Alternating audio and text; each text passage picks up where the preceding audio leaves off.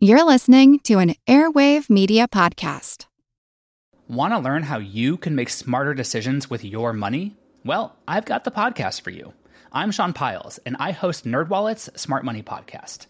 Our show features our team of nerds, personal finance experts in credit cards, banking, investing, and more. And they'll help you make the most of your money while cutting through the clutter and misinformation in today's world of personal finance. You'll get clarity on strategies to help you build your wealth, invest wisely, shop for financial products, and plan for major life events. Listen to NerdWallet's Smart Money Podcast wherever you get your podcasts. As a longtime foreign correspondent, I've worked in lots of places, but nowhere as important to the world as China. I'm Jane Perlez, former Beijing bureau chief for the New York Times. Join me on my new podcast, Face Off US versus China where I'll take you behind the scenes in the tumultuous US China relationship. Find Face Off wherever you get your podcasts. My name is Vitaliy Katsenelson, and this is the Earn and Invest podcast.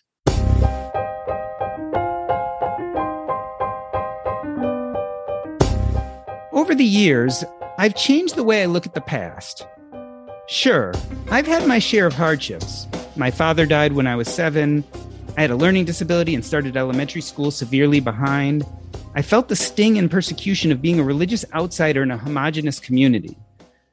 But as an adult, I have chosen to reframe those experiences.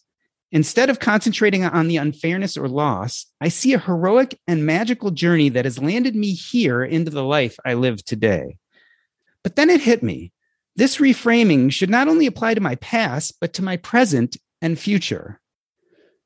Just like my past, I can't totally control what will happen to me, but I sure can influence one thing how I think about it. Vitaliy Katsenelson joined Investment Management Associates, IMA, in 1997, at first as an analyst, then he became a portfolio manager, CIO, and today he's IMA's CEO and its biggest cheerleader. He's the author of several books, including the most recent Soul in the Game, in which he champions the classic Stoic teachings both in life and investing. Vitaliy, welcome to Earn and Invest. In your book, Soul in the Game, you say the Stoics viewed money as an external advantage. The goal, however, is not to acquire as many external advantages as possible, but to use them wisely. Is it me, or does this seem like an unlikely philosophy for a wealth manager? What a great question. So I love how you put it. Well, I think number one, I think we have to look at this like, you know, the Epictetus has this concept, the dichotomy of control. And you have things that are internal, things you can control, and things that are external that you can't control. Money would fall, and under internal, there are very few things that fall into it how you respond to things you can control okay? How you behave you can control. Almost everything else is external because it's not up to you. And therefore money would fall into something that is external because you can work very hard to make money but you still may not be able to make a lot of money okay? So the i would argue you want to focus on the process not as much on the outcome you know and uh, not necessarily set goals where you say, I need to have this much money in my bank account by this date. And there are many other reasons why not to do this. But one of the reasons is that, to answer your question, is that when you don't arrive to this goal, you won't, you know, you are not going to be crushed. But also another reason is when you arrive to this goal, then a lot of people just set a new goal that is larger, and the kind of the rat race continues. And also, what happens when you are just the, you know, and this this may go against some of the people, you know, what people believe in the fire movement, but the you should really focus on living today, on focusing you know, on focusing on the life you have today. And a lot of times when we set goals, kind of, I want to like i'm gonna not gonna enjoy life until i make five million dollars. And my life will begin when i'm gonna have five million dollars in the checking account or whatever. Well the problem is you're only given so much life right? And if you just and if you just if if all you do is just focusing on the future you're really not inhaling enjoying the present. That's one way to look at it. People so I, my job, I'm a money manager, right? My job is to analyze companies, to build portfolio of undeveloped companies, etc. So I like spend a lot of times, you know, like eight or ten hours a day looking at dollars and cents, right? But to me, that's it's not about dollars and cents. It's just like the sculptor looks at this, you know, does not have to be in love with the stone when he makes a sculpture. I don't have to be in love with money when I invest. Money is just it's just part of the it's just part of the game like of analyzing companies etc it's just one of the variables. I would argue that money when you don't have money you a lot of your problem you know, it's the source of a lot of your problems. When you have money and we'll talk about what does mean to have me in a second. When you have money then it's actually could remove a lot of problems if you let it and but a lot of people what i find when they have uh, when they, when they have money it just creates a new set of problems for them. What i mean by saying when i say have it's just basically and there was a lot of studies that found that after you make a certain amount of money that where you you know pay for your basic expenses then every you know, the incremental dollar brings you a lot less happiness or removes a lot less pain. Um, but I tell you this: I've seen, I, have met many people who have hundreds of millions of dollars, and are still upset about, obsessed about money, as of a person who may has ten thousand dollars.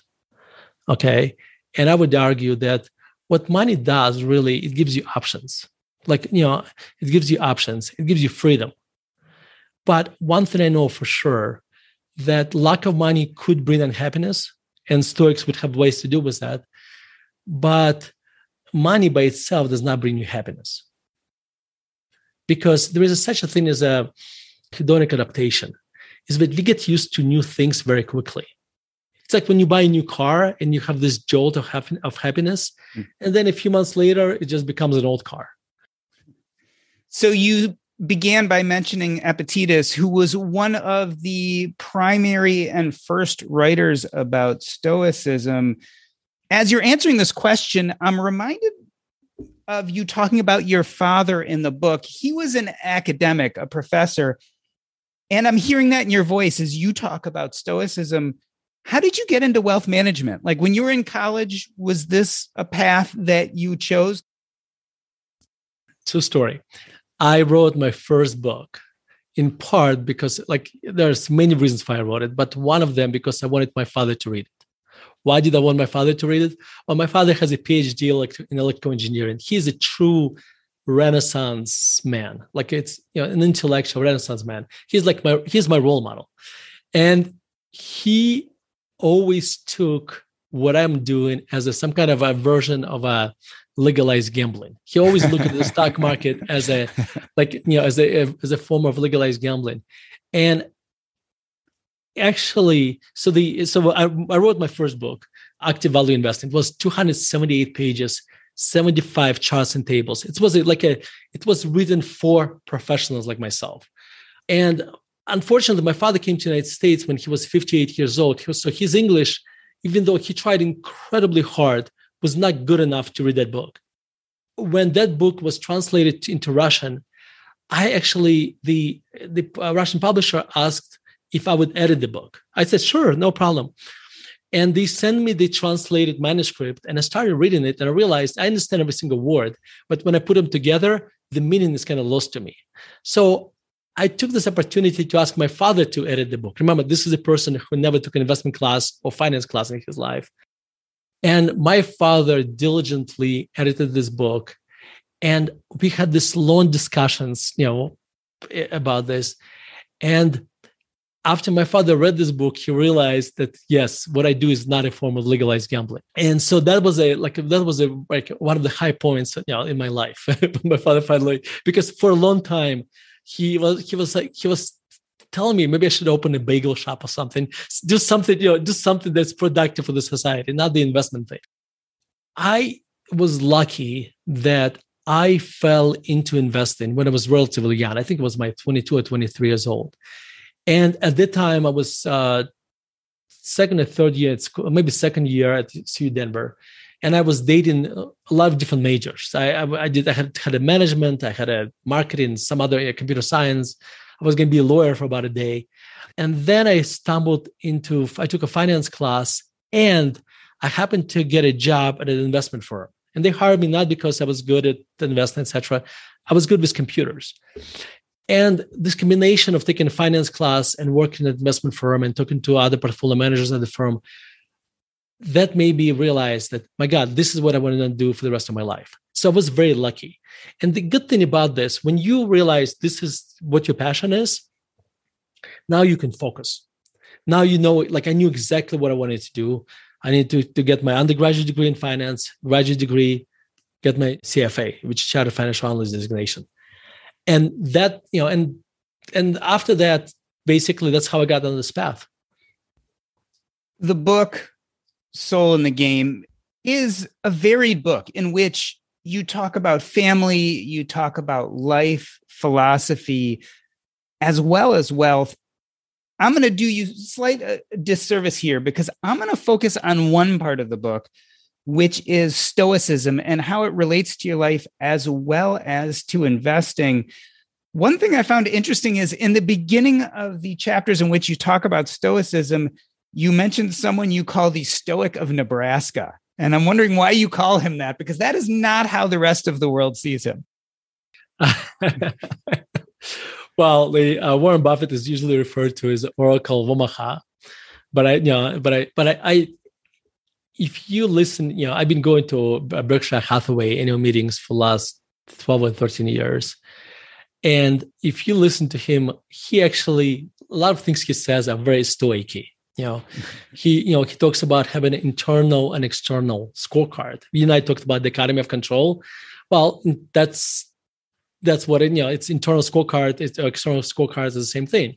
Internal scorecard basically says when you make a decision he puts it this way think about what if this decision what if this act was published on the front page of a newspaper?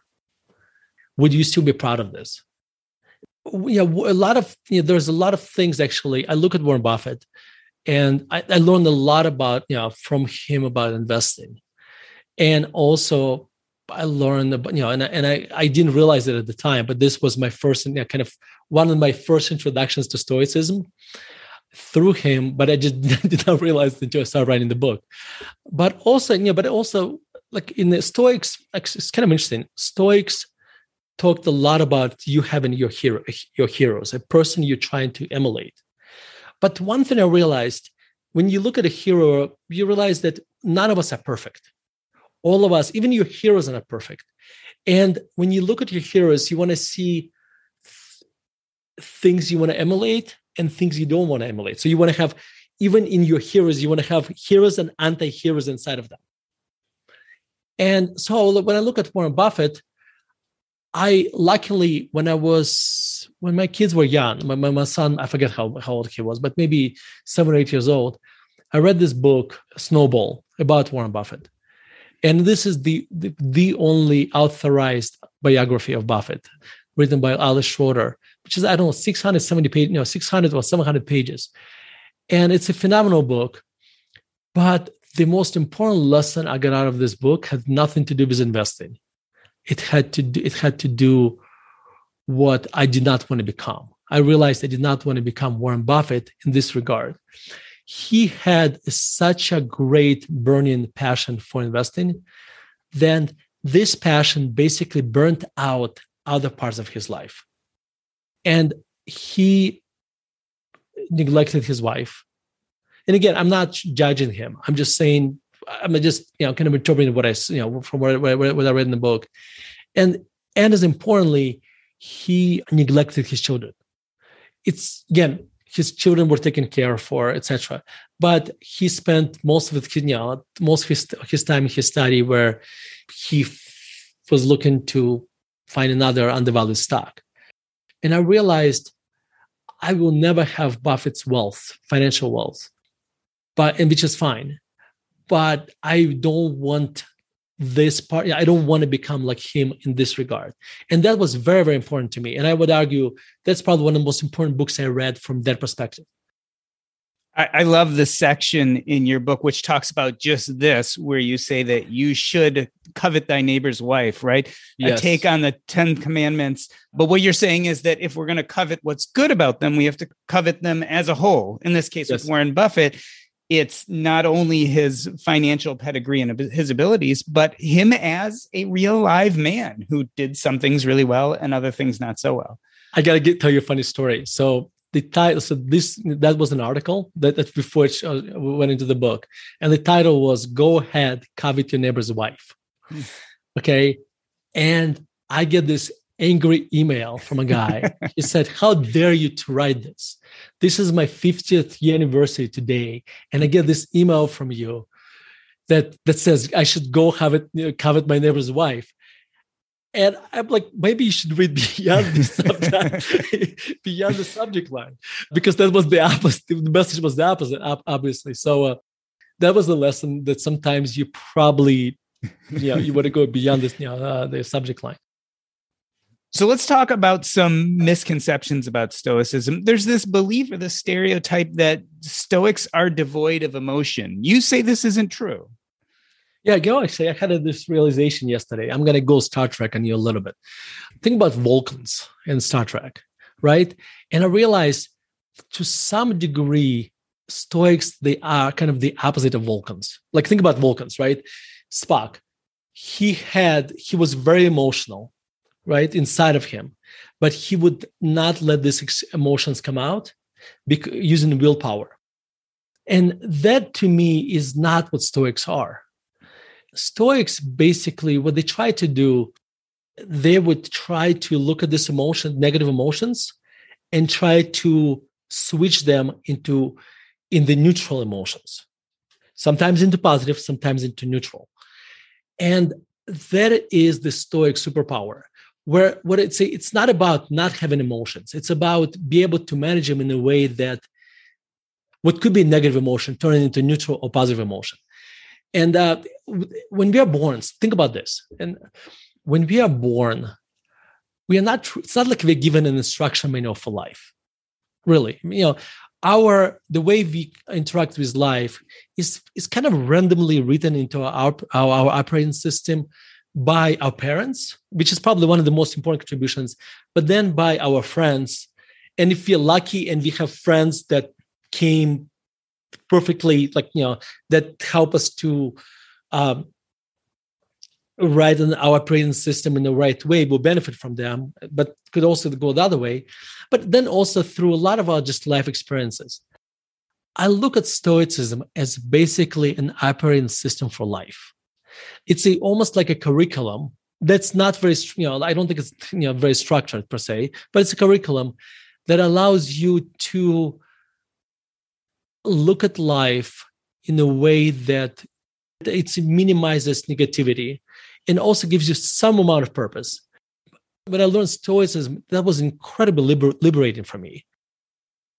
You touched a little bit on this at the beginning of the episode, but I want to start really reaching into some of those central tenets of Stoicism and specifically how they apply to investing, because that's something that we're all here very interested in. Epictetus, who we mentioned before, said, The more we value things outside our control, the less control we have. Tell us about the dichotomy of control and specifically how would it play into, let's say, the feared recession that we're all worried about that's just around the corner? How can we use the dichotomy of control to better deal with kind of what may be coming in the future? I love this. That's such a great question. Let's talk about investing in general. So, in investing, to be a successful investor, what you do has to be process based. Like my process, and I'm very, very high level, is to identify high quality companies, study them, see if I can understand them, then value them, and then buy them at the discount to what I think they're worth. And and then have a portfolio of these companies not just one company, but we usually own 20, 25 stocks. What I do in the stock market, we approach the stock market, and this is what I'm talking to you about now is kind of at the core of value investment principles. This is Warren Buffett would have told you the same thing much better than I would, but you know, but so we look at companies not as pieces of paper but as businesses just just because i'm buying it in the stock market does not mean i need to become this trading maniac that you know that basically mm-hmm. treats stock market as a casino. What i have control over is my process. You know and i keep constantly keep working on improving this process what i described. And i'm just i'm giving description at a very high level. Now what i have zero control over is the outcome in the short run. None. I can buy a stock today and it suddenly discover it's down 20% tomorrow and if i was right about that it's a company that's worth a dollar which i was buying for 50 cents and now it's at whatever 35 cents I should be celebrating this because I can buy more of that. Okay. So, so I like what the, when a client comes to me, I tell them that what your portfolio is going to look like over the next six months or a year, what, what the you know what the value of the portfolio is going to be, have zero control over that, none, and I have zero insight either. In fact, if and this is a, uh, let me give you some stock market insights. Nobody knows.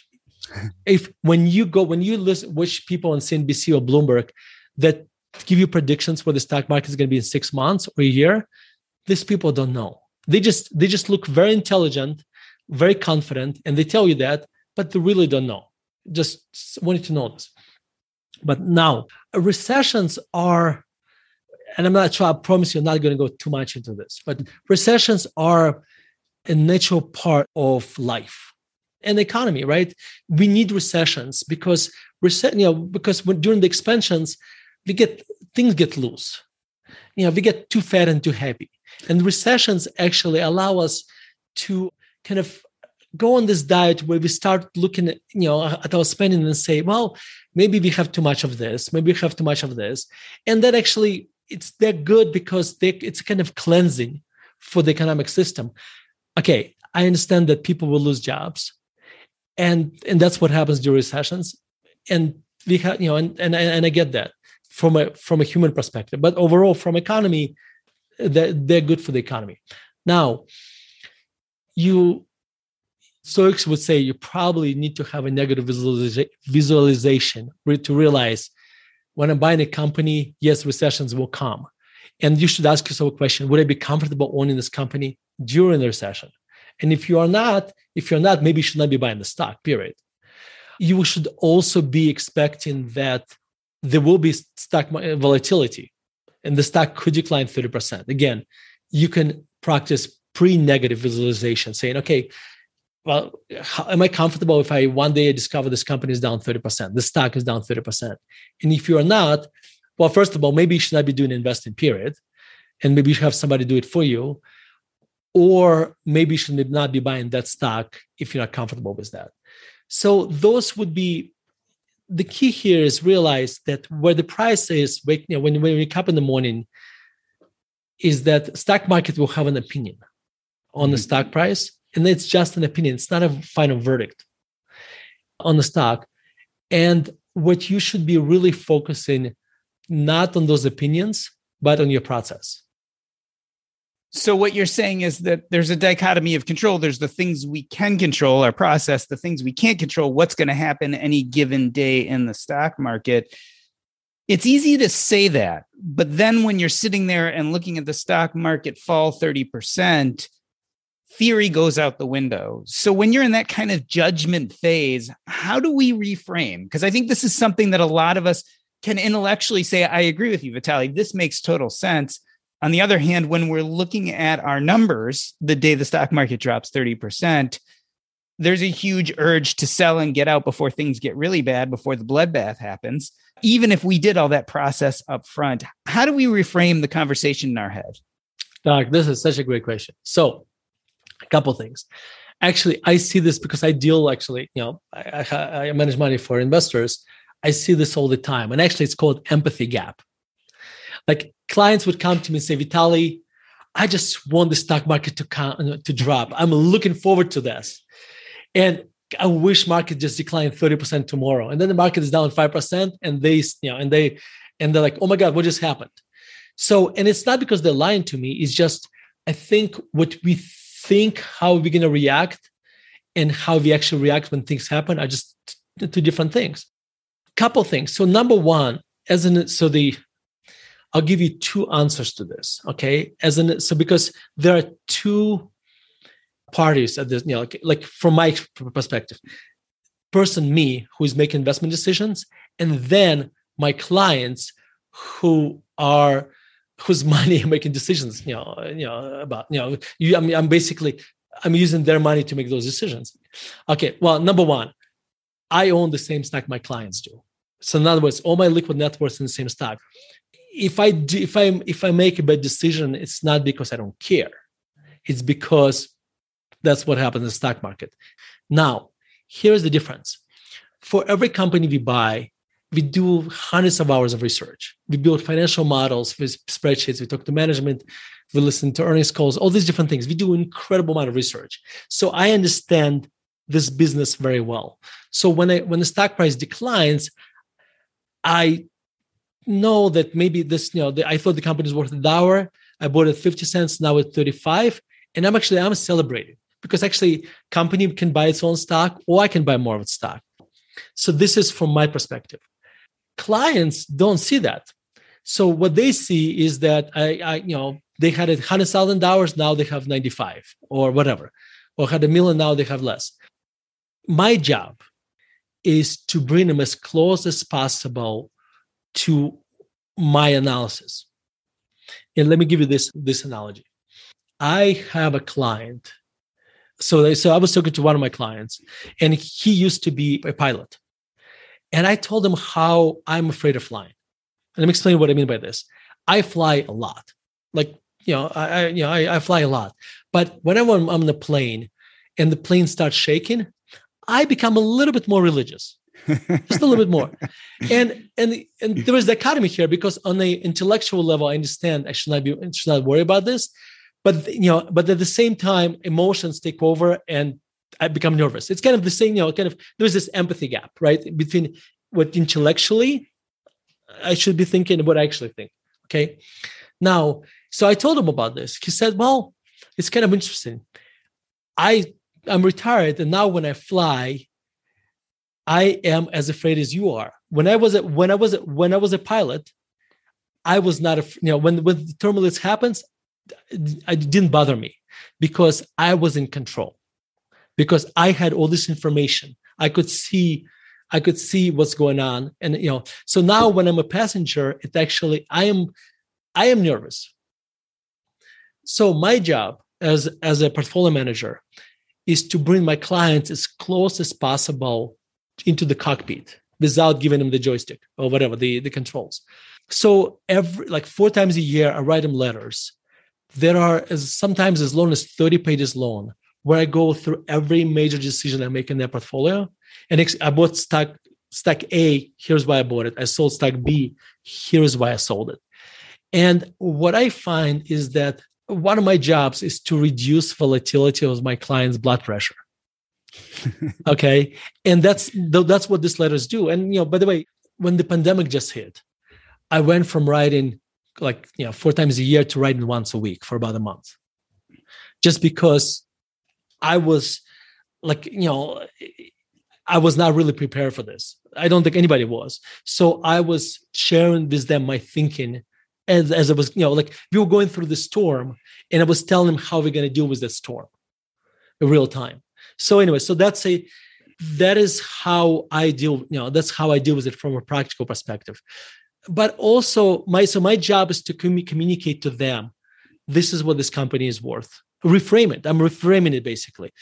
Don't look at the price only. Look at a relationship of the price to value. The value of the company doesn't change 50 times a day. It's it, it rarely does but the price does. So and also the other thing is I wrote a lot of articles on the subject. Okay, couple advices. There's the, the most important advice I can give to your listeners is this: don't look at your portfolio daily. But when you look at your portfolio value daily, all you do is you experience the volatility and noise. You you should be looking at your portfolio, especially when it's managed by somebody else, once a quarter, on in the most, because the throughout the day you just experience noise. And here's what happens. Let's say you had a million dollars and that million dollars de- declined to $900,000. and came back to back to a million dollars. So you think you didn't lose anything. You did. Because here's what happens. The pain you experienced when it declined to $900,000 is a lot less than the joy you experienced when it came back. So you actually lost psychologically, you actually, that pain was never upset the positive emotion you experienced by that gain. So, and when you own stocks, it's the feature, it's or the bug or the fee. I think it's a feature, not the bug, that you're gonna have stocks going up and down. So every time the stock goes up and down, the pain causes you twice as much. You know, the negative decline, decline causes you several times more pain than appreciation you know, when it goes back up. Even even if it makes you money in the long run, by you observing it on a daily basis, you're actually hurting yourself.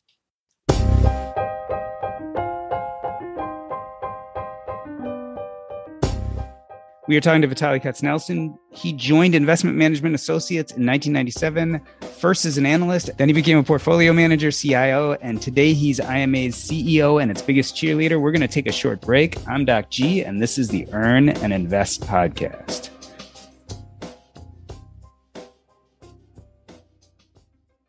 You know what? I love our meals from Factor. My son started getting them about a year ago when he needed a quick alternative to meals on the go.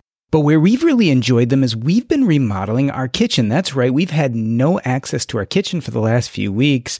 And some nights we just had no idea what to do for a meal. That is where Factor came in. We would just pop the meal in the microwave, and two minutes later, We'd have a fantastic meal. You can do the exact same thing, and there's tons of variety. Choose from a weekly menu of 35 options, including Calorie Smart, Keto, Protein Plus, or Vegan and Veggie.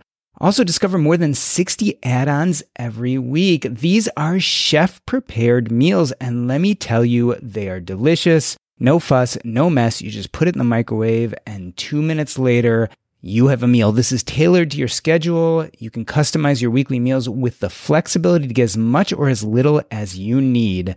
Head to factormeals.com slash earn50 and use your code earn50 to get 50% off your first box plus 20% off your next box.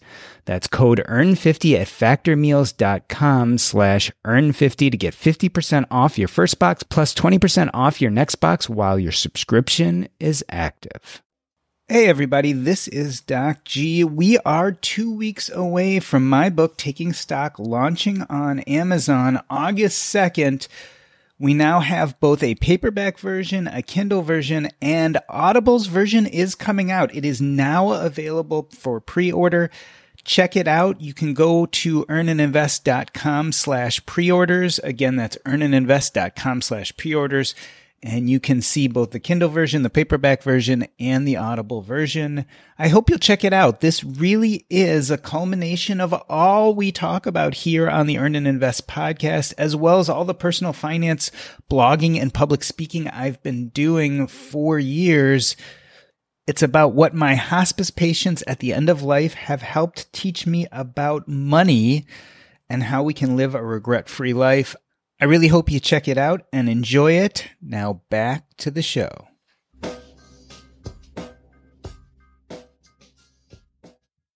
Let me reintroduce you. We are talking to Vitaliy Katsenelson. He is the author of several books, including his most recent Soul in the Game, which champions the classic Stoic teachings both in life and investing. Vitaliy, we were talking about some of the major Stoic principles. One is the dichotomy of control, and we talked about reframing.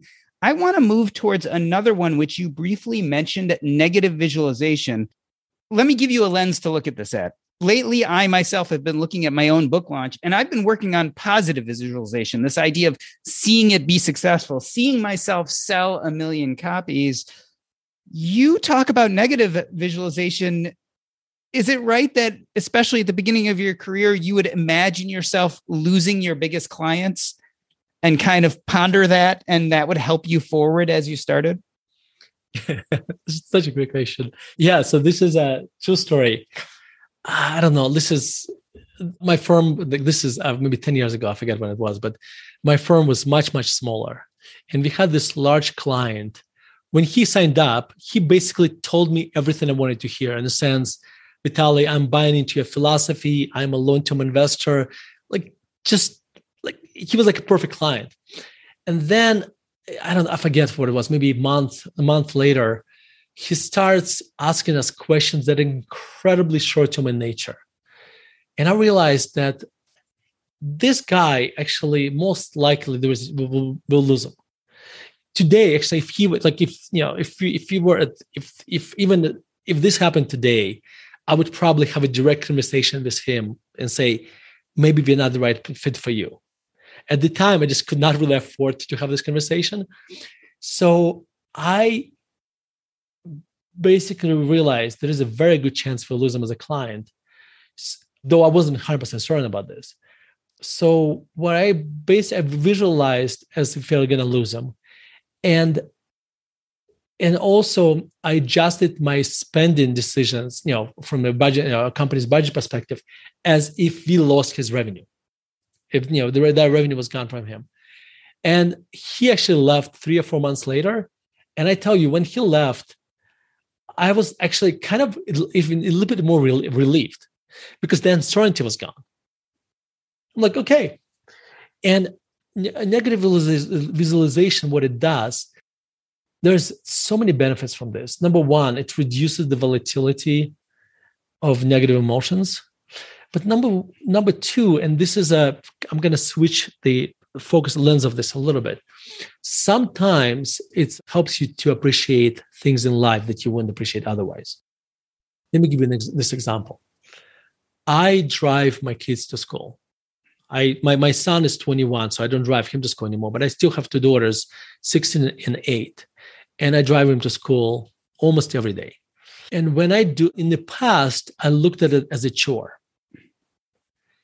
But then, and this is combination of two concepts now, reframing and negative visualization. Then I realized that I should be looking at it differently. I should be looking at it as a gift, as an incredible gift. Because I'm given this incredible opportunity to spend time with my daughters. My 16 year old only has two years left. And there's probably, I don't know, what, 200 school days a year, or maybe a little bit more than that. I, I only have 400 days in the car, you know, 400 days that I'll be able to spend driving her to school over the next two years. And one thing it does, first of all, now I look at that with a smile and I look forward to driving them to school. But there is something else. When I'm in the car with them, I don't talk to my friends. I don't talk on the phone. I we listen to the music together. We talk, and so my attention shifts to them. So I appreciate them more because I realize that's finite, and that is another benefit. You know, that's another benefit of this negative visualization because you start to appreciate things a lot more in life you mentioned in your story really reminds me of this in the book a specific type of negative visualization called the last time talk about that a little bit and how it helps you appreciate things. Yeah it's i almost touched on this right now because you kind of last time you realize anything you do in life there will be time when it is the last time. I uh, met somebody who a young woman who has a son who is a year old.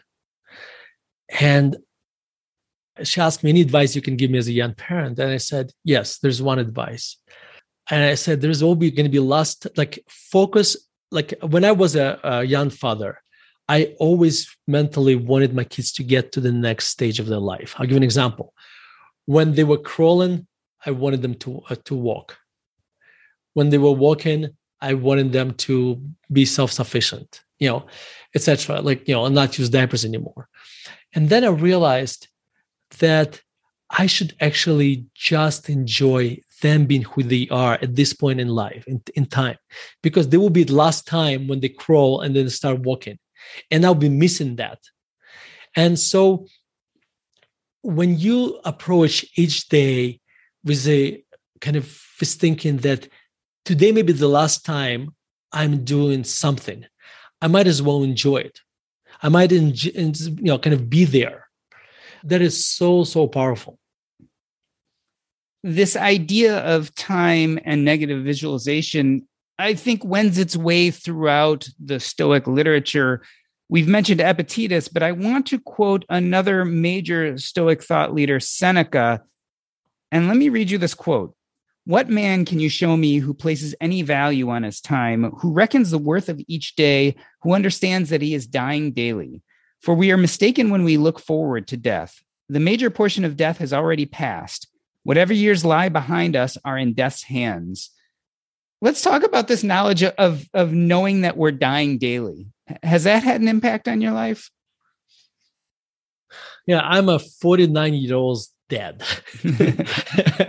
Stoics look at it slightly differently. Instead of saying, they basically look at the past, it's already behind us. There's nothing we can do about this. It's, you know, they they want us to appreciate every minute of our life. In fact, Stoic, I mean, uh, Seneca has this concept, which I absolutely love, where he basically says, treat each day as if it was your life. Like it's basically like imagine if you only have one day to live, how would you do this? How would you treat other people? And suddenly you're probably not going to spend this much time watching cat videos on Facebook. You'll be doing things that are more meaningful. And you probably going to be, when you are sitting at the kitchen table, you're probably going to be looking at your cell phone. So try to have a perfect day. You know, and I think that each day a separate life is a, is, is a like when I wake up in the morning, that's what I think about. How, how can I have the best day of my life today? It's a Steve Jobs talk about it. How you know, as much as I hate I hate this, but the you know, death is not a bug. It's the feature. It's the feature of life, hmm.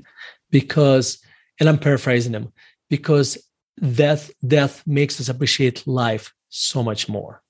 When I came to when I lived in Russia, I never had, I don't think I ever had Coke. Maybe I had Coke or Pepsi once, you know, when, when I lived in Russia. When I came to United States, and when I remember when I tried it once, Pepsi, it was Pepsi, how much I loved it. It was such a great taste. Then I came to the United States and I was shocked that you can buy kind of a gallon of, of Coke for like very little. And for the first year or two in the United States, I consumed Coke probably made up for the first lack of consumption for the previous 18 years. and I remember, and I remember going to the restaurant where you could get unlimited refills. And I was on my third refill of Coke. And I realized I can't even taste the taste anymore. It just tasted like brown water.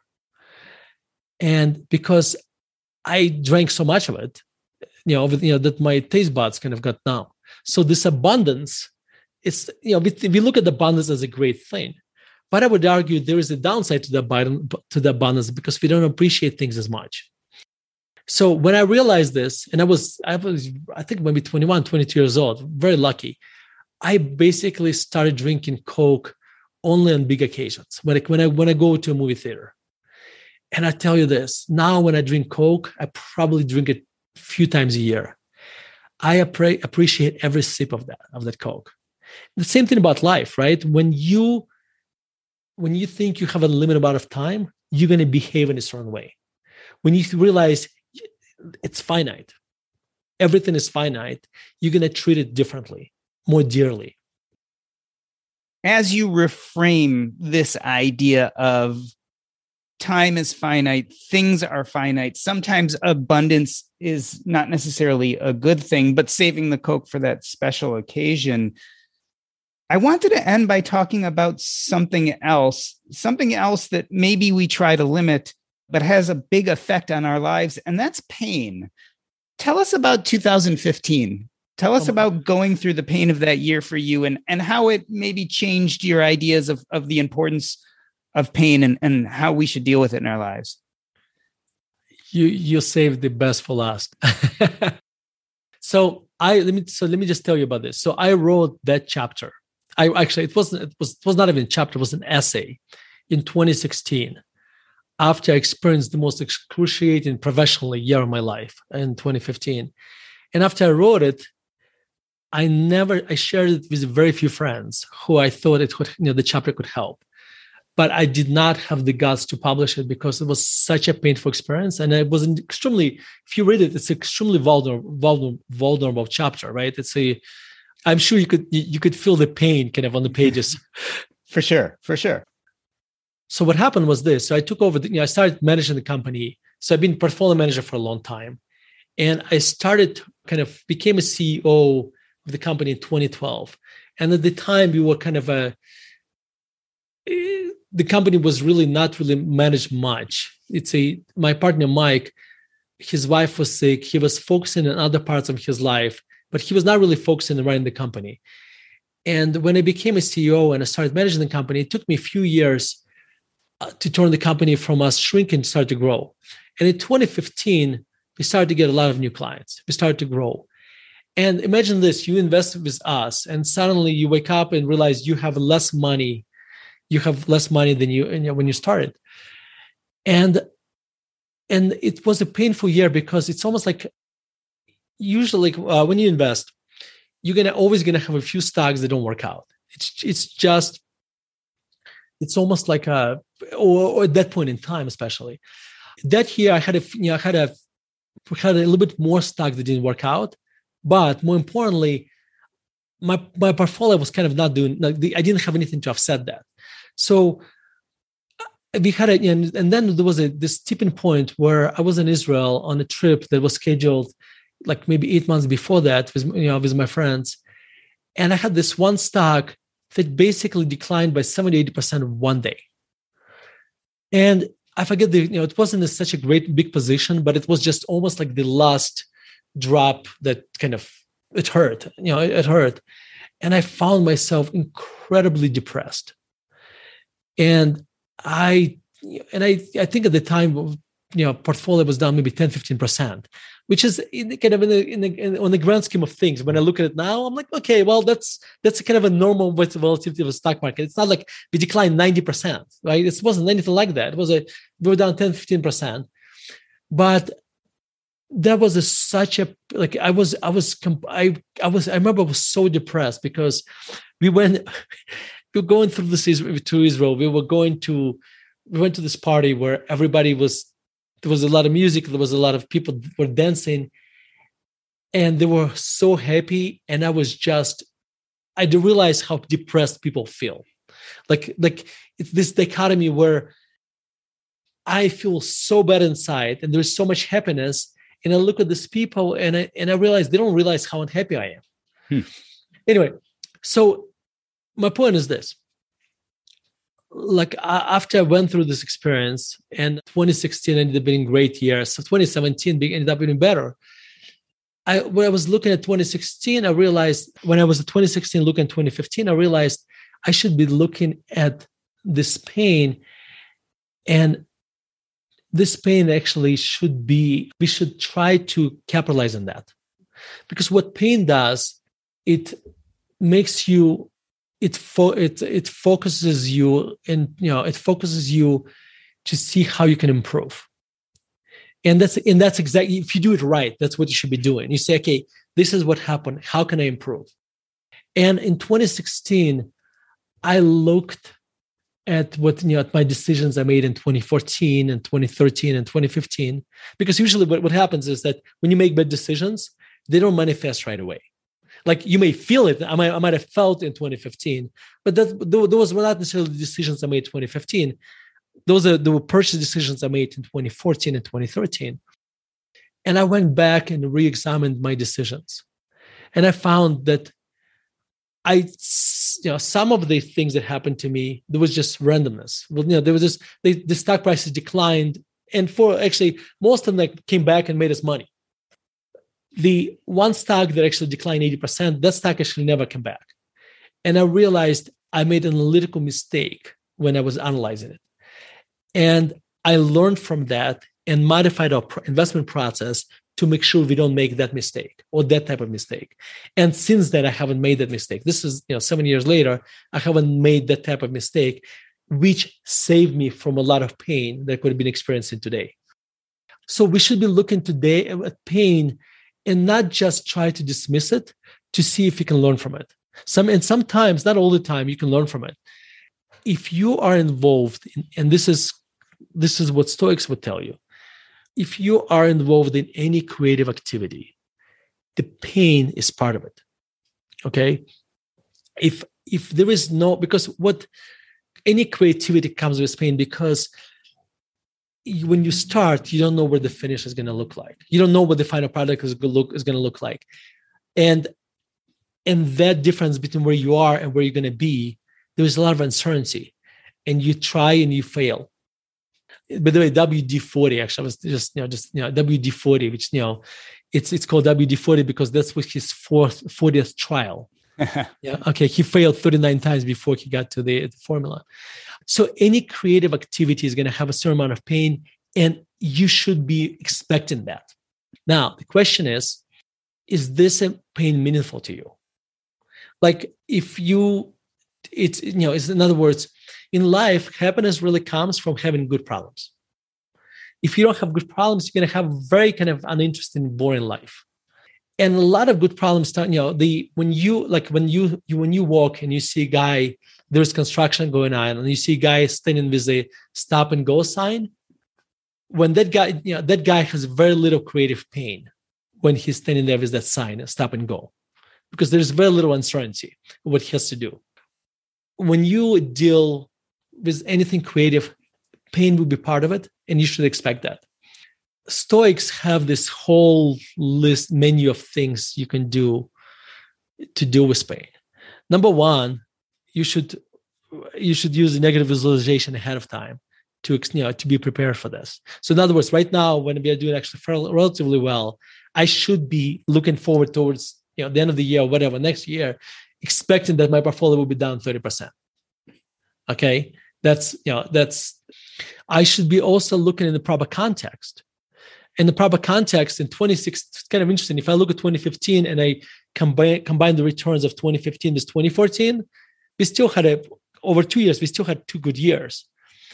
You know if if i you know and if i looked combine 2015 with 2016 we still had you know two good years as well. But also and Stoics, Marcus Aurelius, uh, which is another Stoic, who was the emperor of Rome, he talked about whenever you have problems, you don't want to you don't want to amplify them by using a lot of fancy words. You want to kind of break them down to the basics. Okay, let me give an example. When you go to a restaurant, and Americans are great at this, they're going to tell you that you know the server will tell you would you like this you know uh, alaskan salmon with uh, honey glazed and a basil from france or whatever it's going to be very very fancy name right marcus aurelius would say like if you know would you like a dead fish with some you know with some herbs okay mm-hmm. and the, the point is this a lot of times we actually amplify things that don't need to be amplified what, what i've instead of trying to say how much i screwed up in 2015 I should have said, well, we have one stock down 80%, three stocks down, whatever that was, 30%. Our portfolio is down this much. And I should, list, should have looked at every single stock and say, okay, this stock, I don't think it's going to come back. These two stocks, they don't have any problems. The stock price declined. And if you approach it this way, then suddenly this first of all the amount of pain you have is actually going to decline because a lot of it is artificially created in, in, a, in our mind. And also, what's going to happen is that you're going to become a lot more objective. And I think that's so. One thing actually did help me at that point, like that day when I was like the, at the bottom of it. I sat down and wrote a letter to my clients. When I write, I'm a lot more rational than when I when I when I spend you know when I'm in my in my own head. And writing this letter, I basically talked to my clients exactly what happened. And after I was done with that, I actually the amount of pain I, I felt maybe declined by 50%, which was a huge, which was huge. The book is Soul in the Game. I've not done it complete justice. We've talked about one section, which is Stoicism, but there is a lot about money, life, classical music composers, you name it. There's a lot of great info there. I wanted to end this episode the way I end every episode by asking you first, what is going on in your life? Specifically, where can people get Soul in the Game if they're interested? And next, if they want to ask you questions, how can they reach out to you? So tell us about the easiest way to get Soul in the Game into their hands. Well, they can buy it in any online bookstore. But what I would suggest they do, go to soulinthegame.net. And there they'll find instructions how where they can buy the book, which is fine. But more importantly, they'll get instructions how they can get four new chapters I wrote after the book came out. So you know, if you know, and uh, so you because one thing I realized when I finished writing the book the, the only way I could finish writing the book by telling myself that this is just volume one. So there, you know, so I I keep you know, so so I I had to trick myself to finish the book by telling myself that I'm going to keep writing, and I have. So you can, if you go to soulinthegame.net, you'll be able to get my future chapters as well for free, absolutely free. They can contact me, and after you read the book, send me your questions. And as as I as uh, that as I told you in the beginning of this conversation, I look at my life as kind of as now as a writing prompts. When you send me questions after you read the book, it actually makes me it makes me think about new topics and write about them. So um, and and and which I, which I absolutely love. So uh, send me your questions. So again, go to soulinthegame.net and get the book.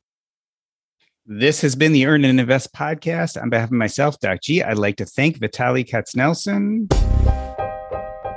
That's a wrap.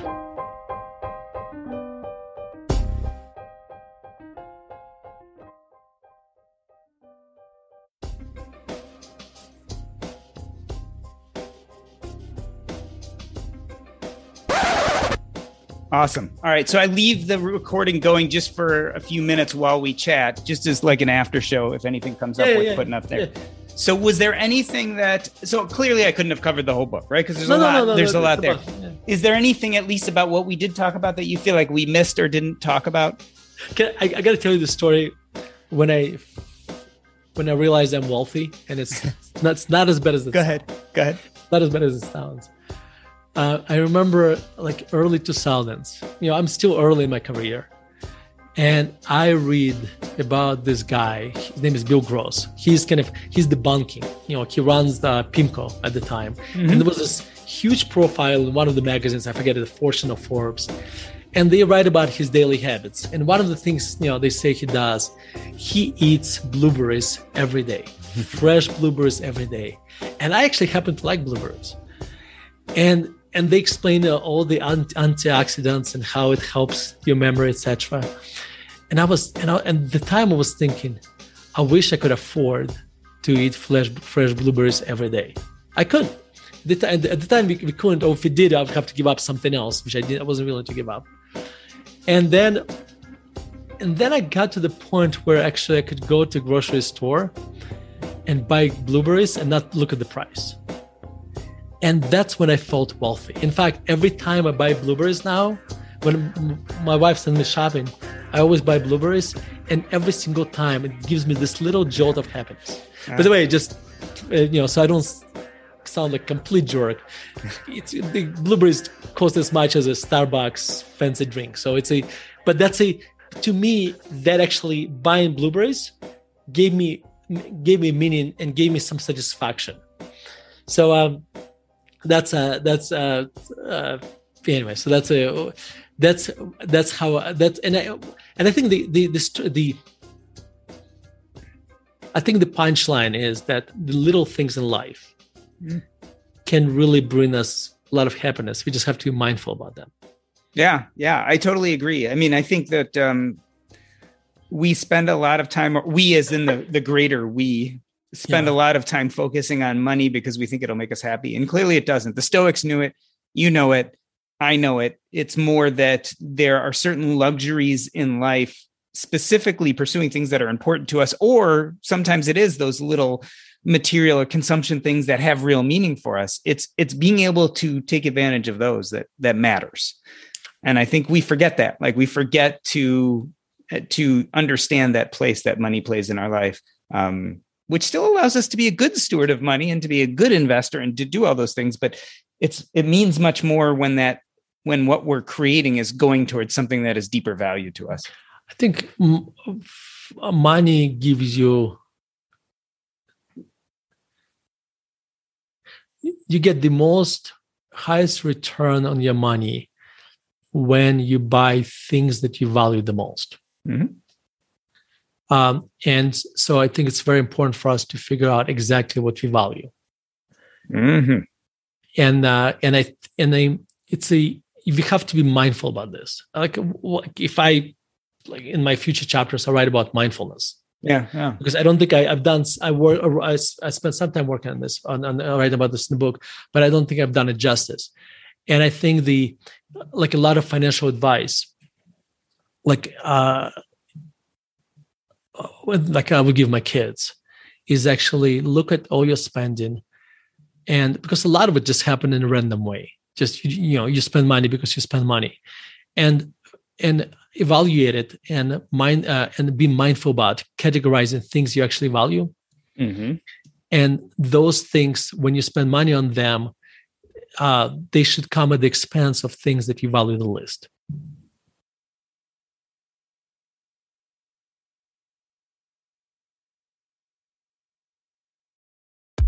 Feels really good to be productive, but a lot of the time it's easier said than done, especially when you need to make time to learn about productivity so you can actually, you know, be productive. But you can start your morning off right and be ready to get stuff done in just a few minutes with the Inc. Productivity Tip of the Day podcast. New episodes drop every weekday, so listen and subscribe to Inc. Productivity Tip of the Day wherever you get your podcasts. That's Inc. Productivity Tip of the Day wherever you get your podcasts. The corporate world is like the ocean. It's alluring, but it's also full of deadly creatures that can shred you to pieces. It becomes kind of like a Game of Thrones political arena where everyone's trying to murder you to get your job. My family doesn't come from corporate background, so I didn't have any sort of guidance in that. This is not your typical work podcast. Sometimes you need to be empathetic, and then there are times that you ask for input, but you don't really give a shit. Listen to the Ambie Award nominated podcast, Surfing Corporate. Stretch opportunity? What is this, yoga class? Get out of here.